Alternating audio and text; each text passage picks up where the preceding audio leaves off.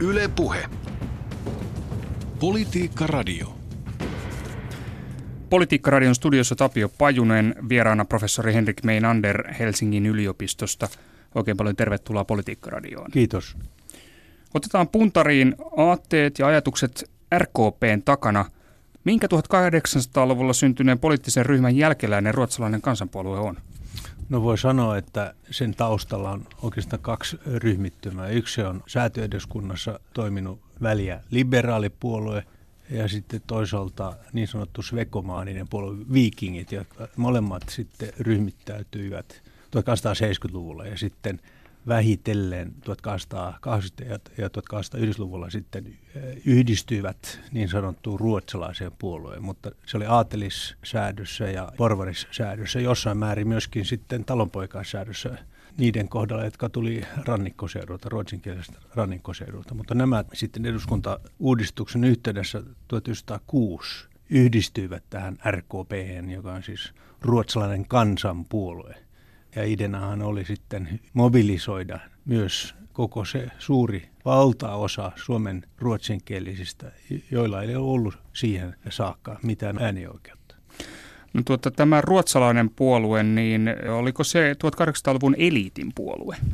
Kyllä näin voi sanoa, koska nimenomaan sen toimijat oli aatelissäädössä ja porvarissäädöissä – mutta voi sanoa näin, että se sitten ihan 1800-luvun lopussa myös sitten sai ajatuksensa, aatteensa levitettyä näiden esimerkiksi kansanopistojen kautta, kansakouluopettajien kautta.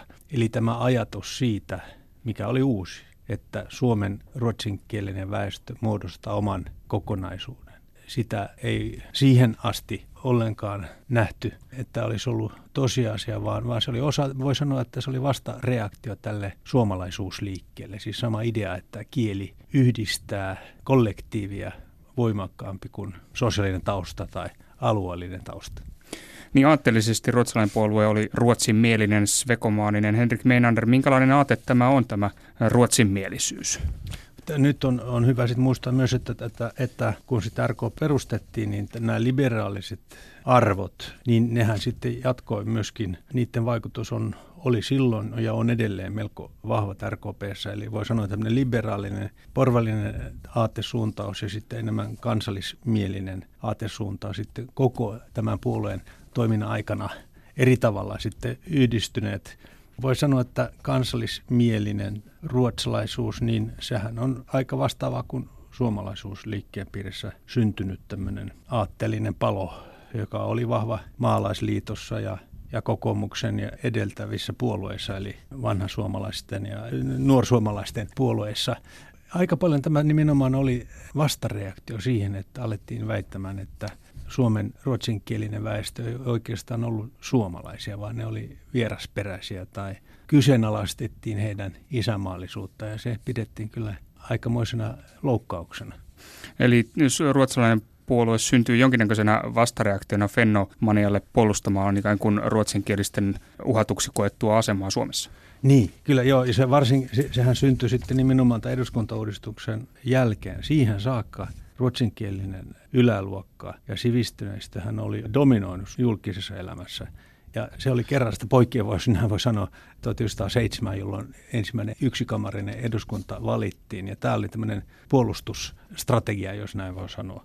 Alussa oli kyllä vaikea yhdistää nämä, juuri nämä liberaaliset arvot ja tämän kansallismielinen ruotsalaisuus. Eli jos lukee tarkasti puolueen näitä puolueohjelmia, niin aina välillä on aika kovaa kitkaa puolueen sisällä. Niin, RKP syntyi eduskuntauudistuksen myötä. Silloin suomenkielinen rahvas marssi vaaliurnille ja RKPn tavoite oli kerätä kaikkien Suomessa asuvien ruotsinkielisten äänet, vai näinkö se meni?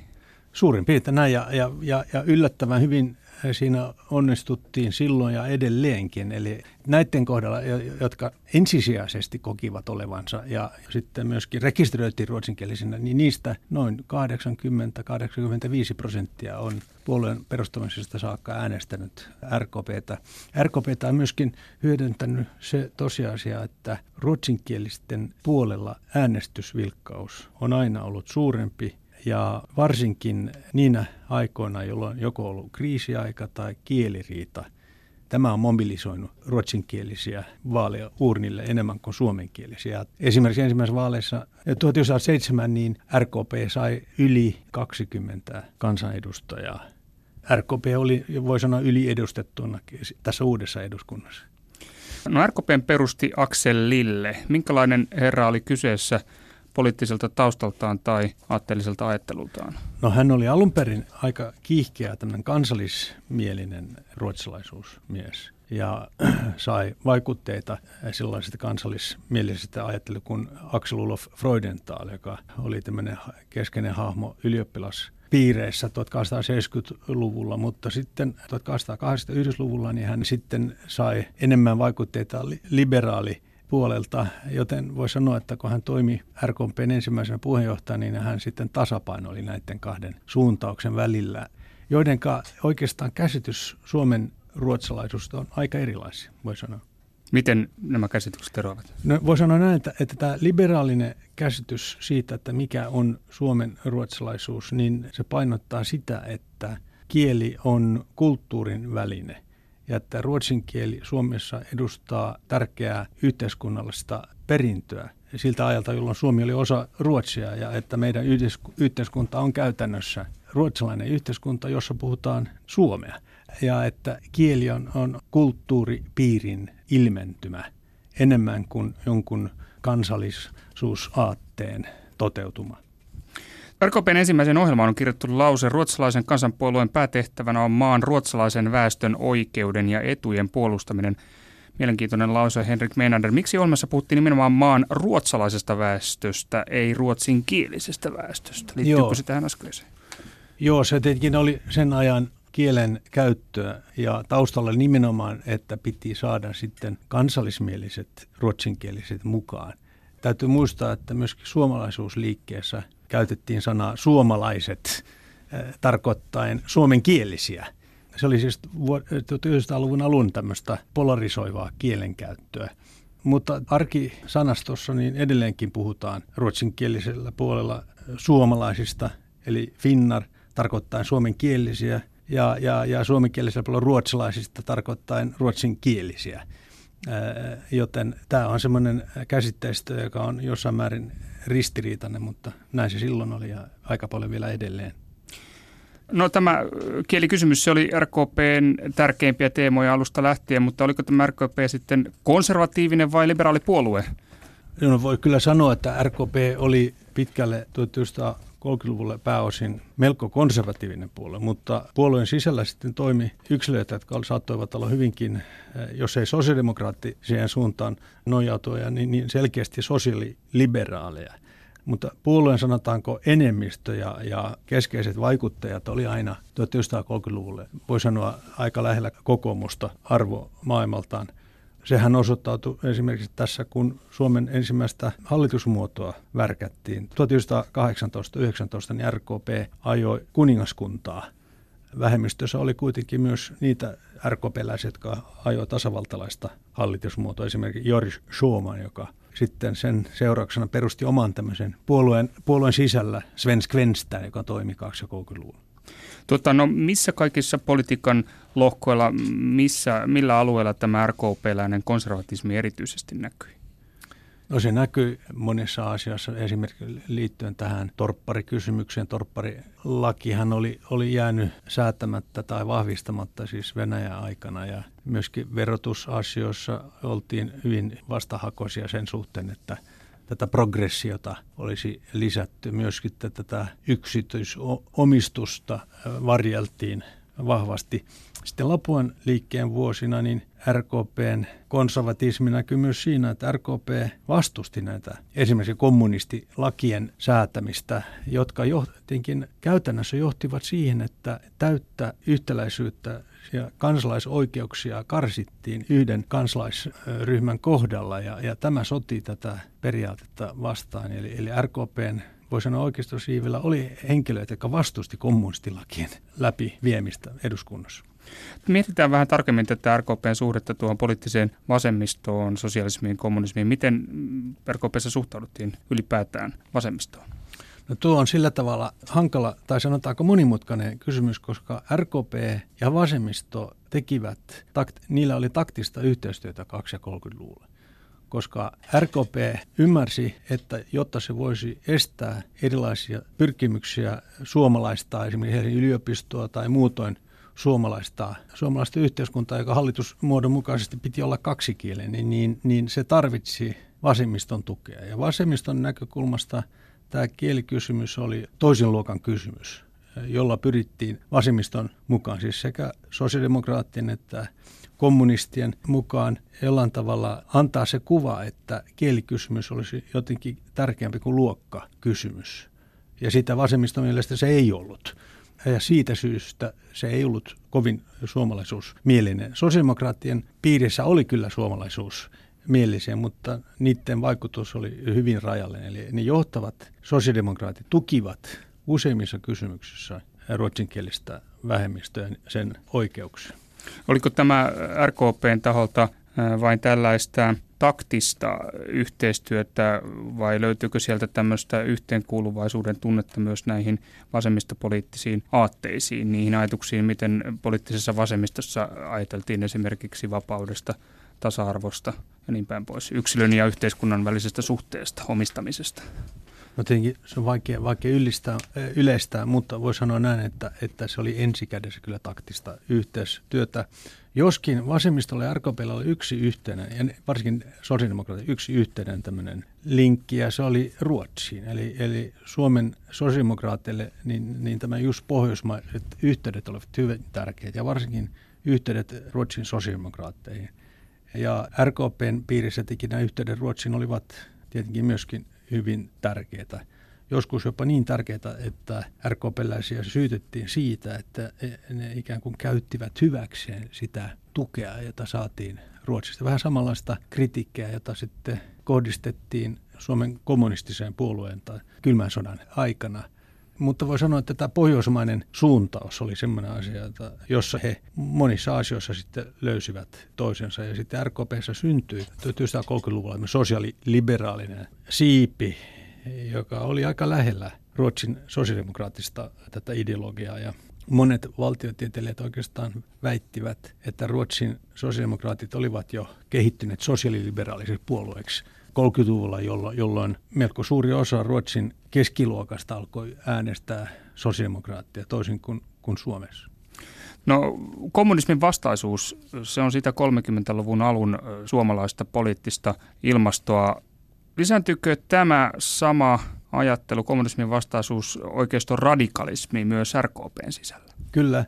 Itse asiassa kirjoitin progradu-työni tästä juuri tästä ilmiöstä RKPn sisällä. Eli, eli Lapuan liikehän ei missään nimessä ollut yksinomaan suomenkielinen liike, vaan se sai vahvaa tukea Suomen ruotsinkieliseltä väestöltä ja varsinkin teollisuuspiireiltä sai, Lapuan liike sai selkeää rahallista tukea, koska Lapuan liikehän oli myöskin lakkurikkureiden puolue, niin kuin työväestössä sanottiin. Ja varsinkin vientiteollisuuden piirissähän monet keskeiset toimijat olivat edelleen ruotsinkielisiä, mutta myöskin sitten maaseudulla Pohjanmaalla ja myöskin Uudellamaalla oli vahvaa tukea Lapuan liikkeelle, koska täytyy muistaa, että silloin oli vaan kulunut 12 vuotta siitä, kun sisällissota oli käyty.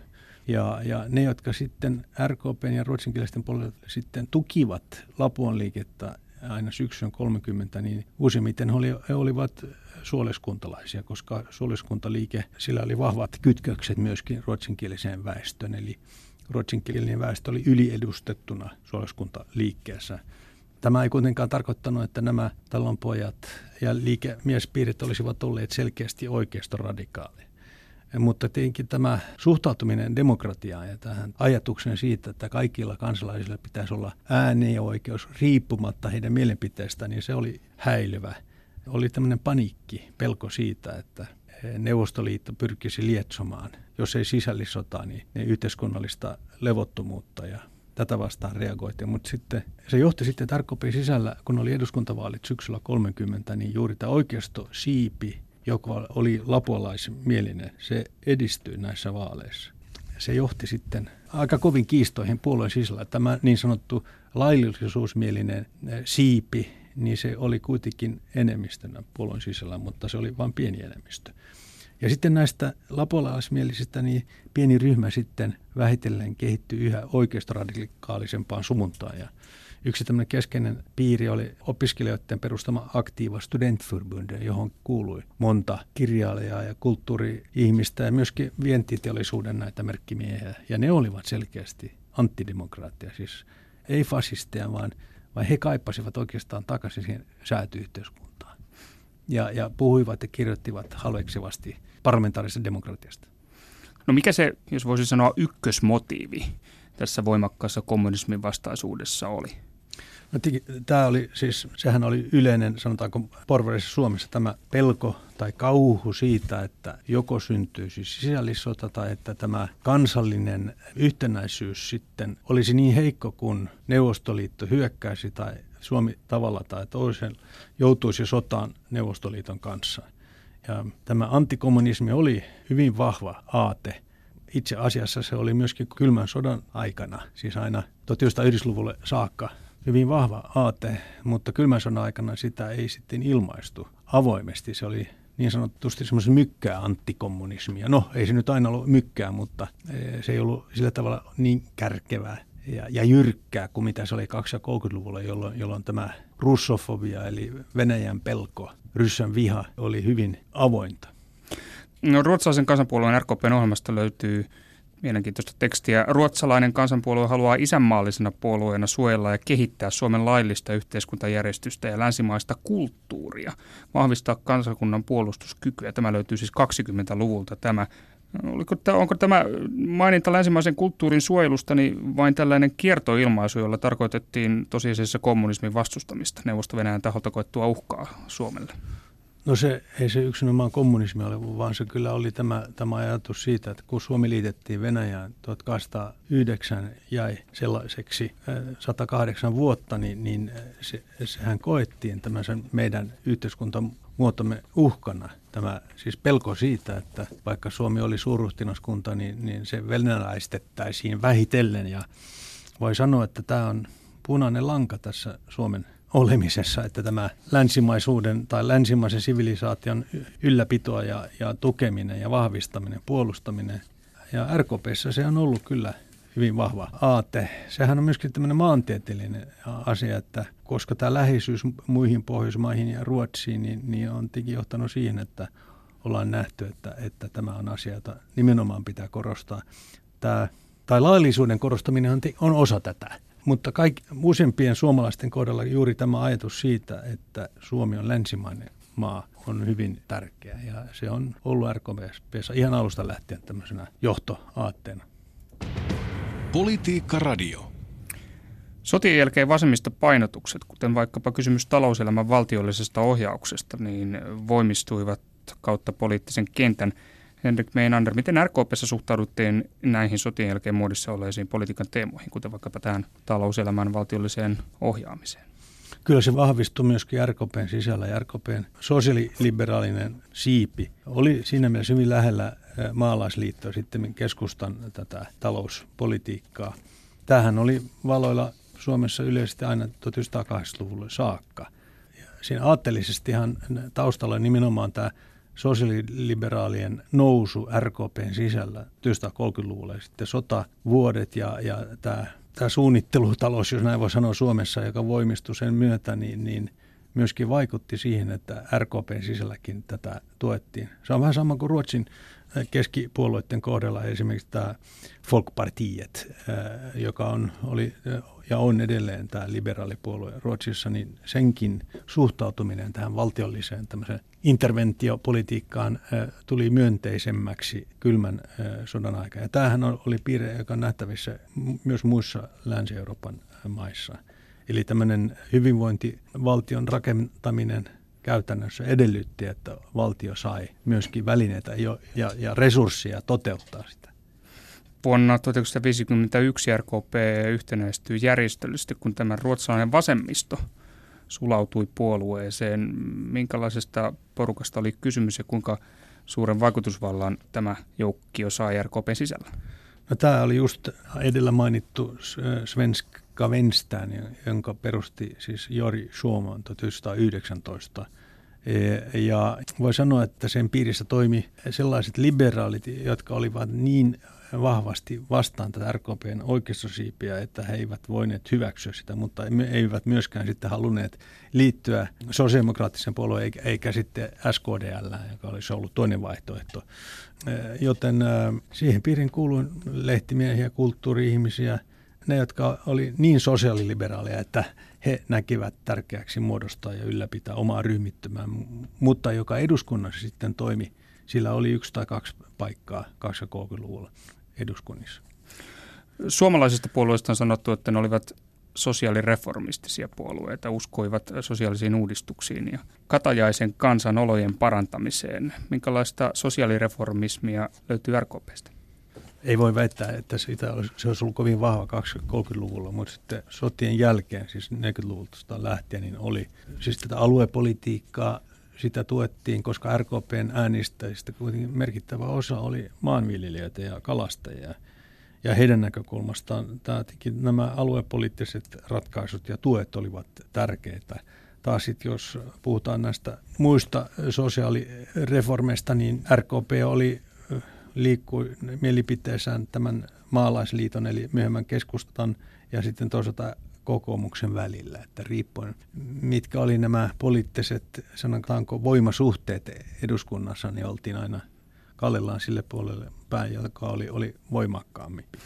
Ja, ja maalaisliittohan oli, RKPn yhteistyö maalaisliiton kanssa oli melko kitkatonta 50-luvulla, koska Urho Kekkonen, vaikka hän oli nuoruudessaan ollut suomalaisuusmies, niin hän oli sotien aikana ja rauhanoppositiossa solminut monta yhteyksiä RKP-läisiin ja, ja tämä yhteistyö toimi hyvin ja myöskin RKP tuki tätä YYA-sopimuksen allekirjoittamista ja oli mukana näiden tärkeiden artiklojen kirjoituksissa.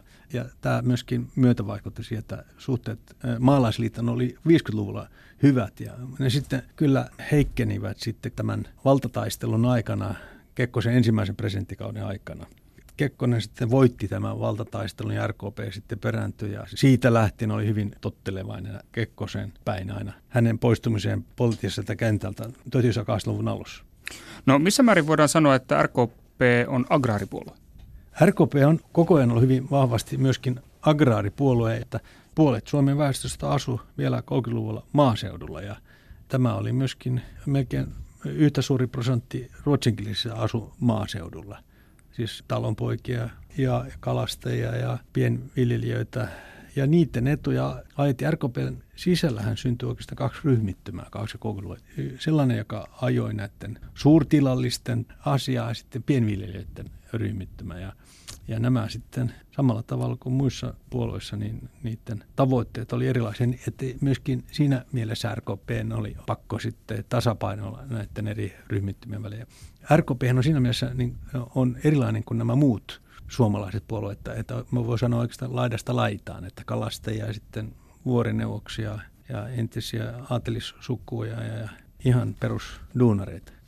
Tuota, no tämä kielikysymys, se on RKPlle aina ollut kohtalon kysymys.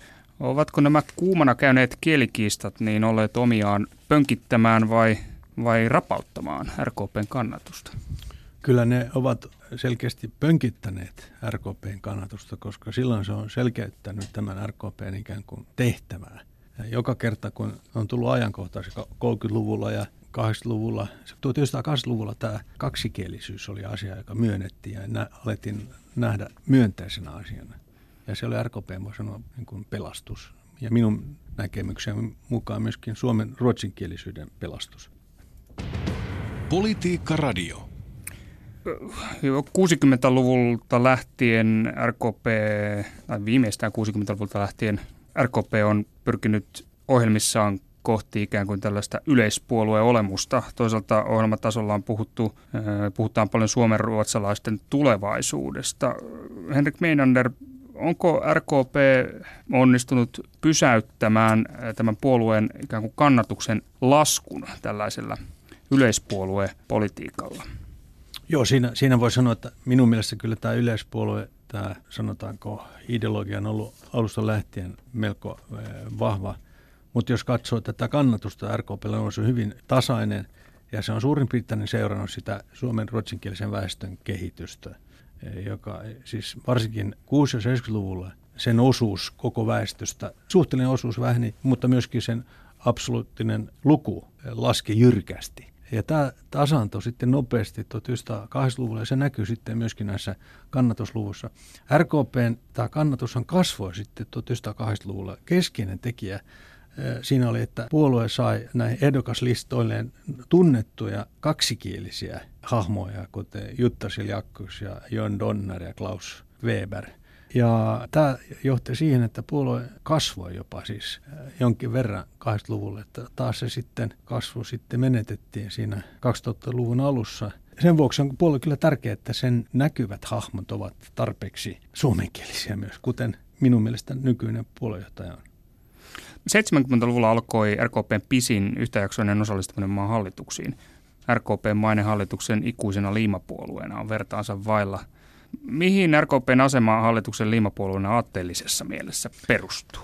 No tietenkin se voi sanoa, että taktisesti perustuu siihen, että, että koska puolue on sillä tavalla tuota, joustava, niin, niin eh, riippuen siitä, mitkä on nämä muut voimasuhteet eduskunnassa, niin, niin se pystyy yhteistyöhön sekä demareiden että kokoomuksen että myöskin keskustan kanssa, koska näissä suurissa kysymyksissä mikään puolue ei kuitenkaan voi tehdä mitään äkkijyrkkiä käänteitä. Tämähän on tosiasia, jota kovin harvoin myönnetään vaalien alla.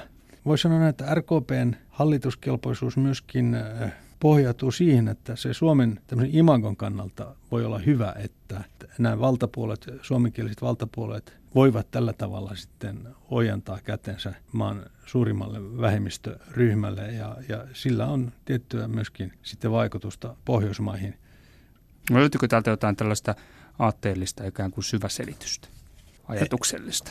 No siis sitä, en tiedä, jos on syvä selitys, mutta selitys on nimenomaan se, että puolueen ollut, eh, että sen kannattajien piirissä on ihan laidasta laitaan suomalaisia. Ja että, että puolue on koko olemassaolonsa aikana joutunut myöskin ottamaan tämän huomioon kielenkäytössään ja politiikassa. Eli harrastaa sellaista kielenkäyttöä, jota on sitten vaadittu, kun on istuttu hallituksessa. No jos RKP oli alun perin konservatiivinen puolue voittopuolisesti, niin onko nyky-RKP yksiselitteisen liberaalipuolue? Ei, ei kyllä voi sanoa, että jos katsoo RKPn viimeistä puolueohjelmaa, niin, niin nämä ja, ja myöskin nämä linjaukset, joita nyt on voitu lukea ennen vaaleja, niin voi sanoa, että RKP on kehittynyt oikeistolaisempaan suuntaan. Mutta näin voi sanoa, että suomalainen yhteiskunta on muutoinkin kehittynyt. Että tämä se on vähän saivartelua, mutta silloin pitää myöskin sitten määritellä, mikä, mitä tarkoitetaan liberaalisuudella. Eli onko, onko se niin sanottu uusliberalismia tai sosiaaliliberalismia, nehän oikeastaan on toistensa vastakohtia. Ja, ja RKP näissä puolueohjelmissa on, on sekä että kahdenlaista liberalismia. No mitä kuuluu RKP-läiselle arvokonservatismille? Kyllä se voi sanoa, että sitä on myöskin nähtävissä vaikka näissä äänestyksissä, jotka nyt tänä talvella on saanut paljon julkisuutta tästä avioliittolain äänestyksestä, niin, niin siinähän oli myös RKP-läiset, jotka äänesti sitä vastaan. Mutta yleisesti ottaen voi sanoa, että RKPn piirissä niin tämmöiset länsi-eurooppalaiset arvot ovat keskimäärin voimakkaampia kuin muissa porvaripuolueissa. Voi sanoa, että vihreiden piirissä nämä ovat vielä voimakkaampia. No, vielä yksi kysymys tuosta talousajattelusta, että jos sitä pitäisi jollain tapaa summata, niin minkälainen talousajattelu RKPn sisällä on ollut no, historian taustaa vasten yleensä voimissaan? Se on, se on vaihdellut, eli, eli alun perin hyvin, hyvin konservatiivinen sitten suhtautuminen 30-luvulla taas tämä sosiaaliliberalismi, eli tämä hyvinvointivaltio rakentaminen sitten sai paljon enemmän tukea ja tämä sitten oli voimissaan aina 1990-luvulle saakka jonka jälkeen sitten voi sanoa, että, että tämmöinen niin kuin uusliberalistinen näkemys on, on saanut lisää tukea puolueessa. Mutta sehän ei tarkoita sitä, että RKPn äänestäjät olisivat olleet sitä, vaan se on RKPn ikään kuin puolueohjelmien laatijat, jotka ovat tämmöisiä painotuksia nostaneet eteen. Sitten käytännössä puolueen toiminta hallituksessa on ollut hyvin erilaista. Helsingin yliopiston professori Henrik Meinander, oikein paljon kiitoksia vierailusta Politiikka-radiossa. Kiitos. Yle Puhe. Politiikka Radio.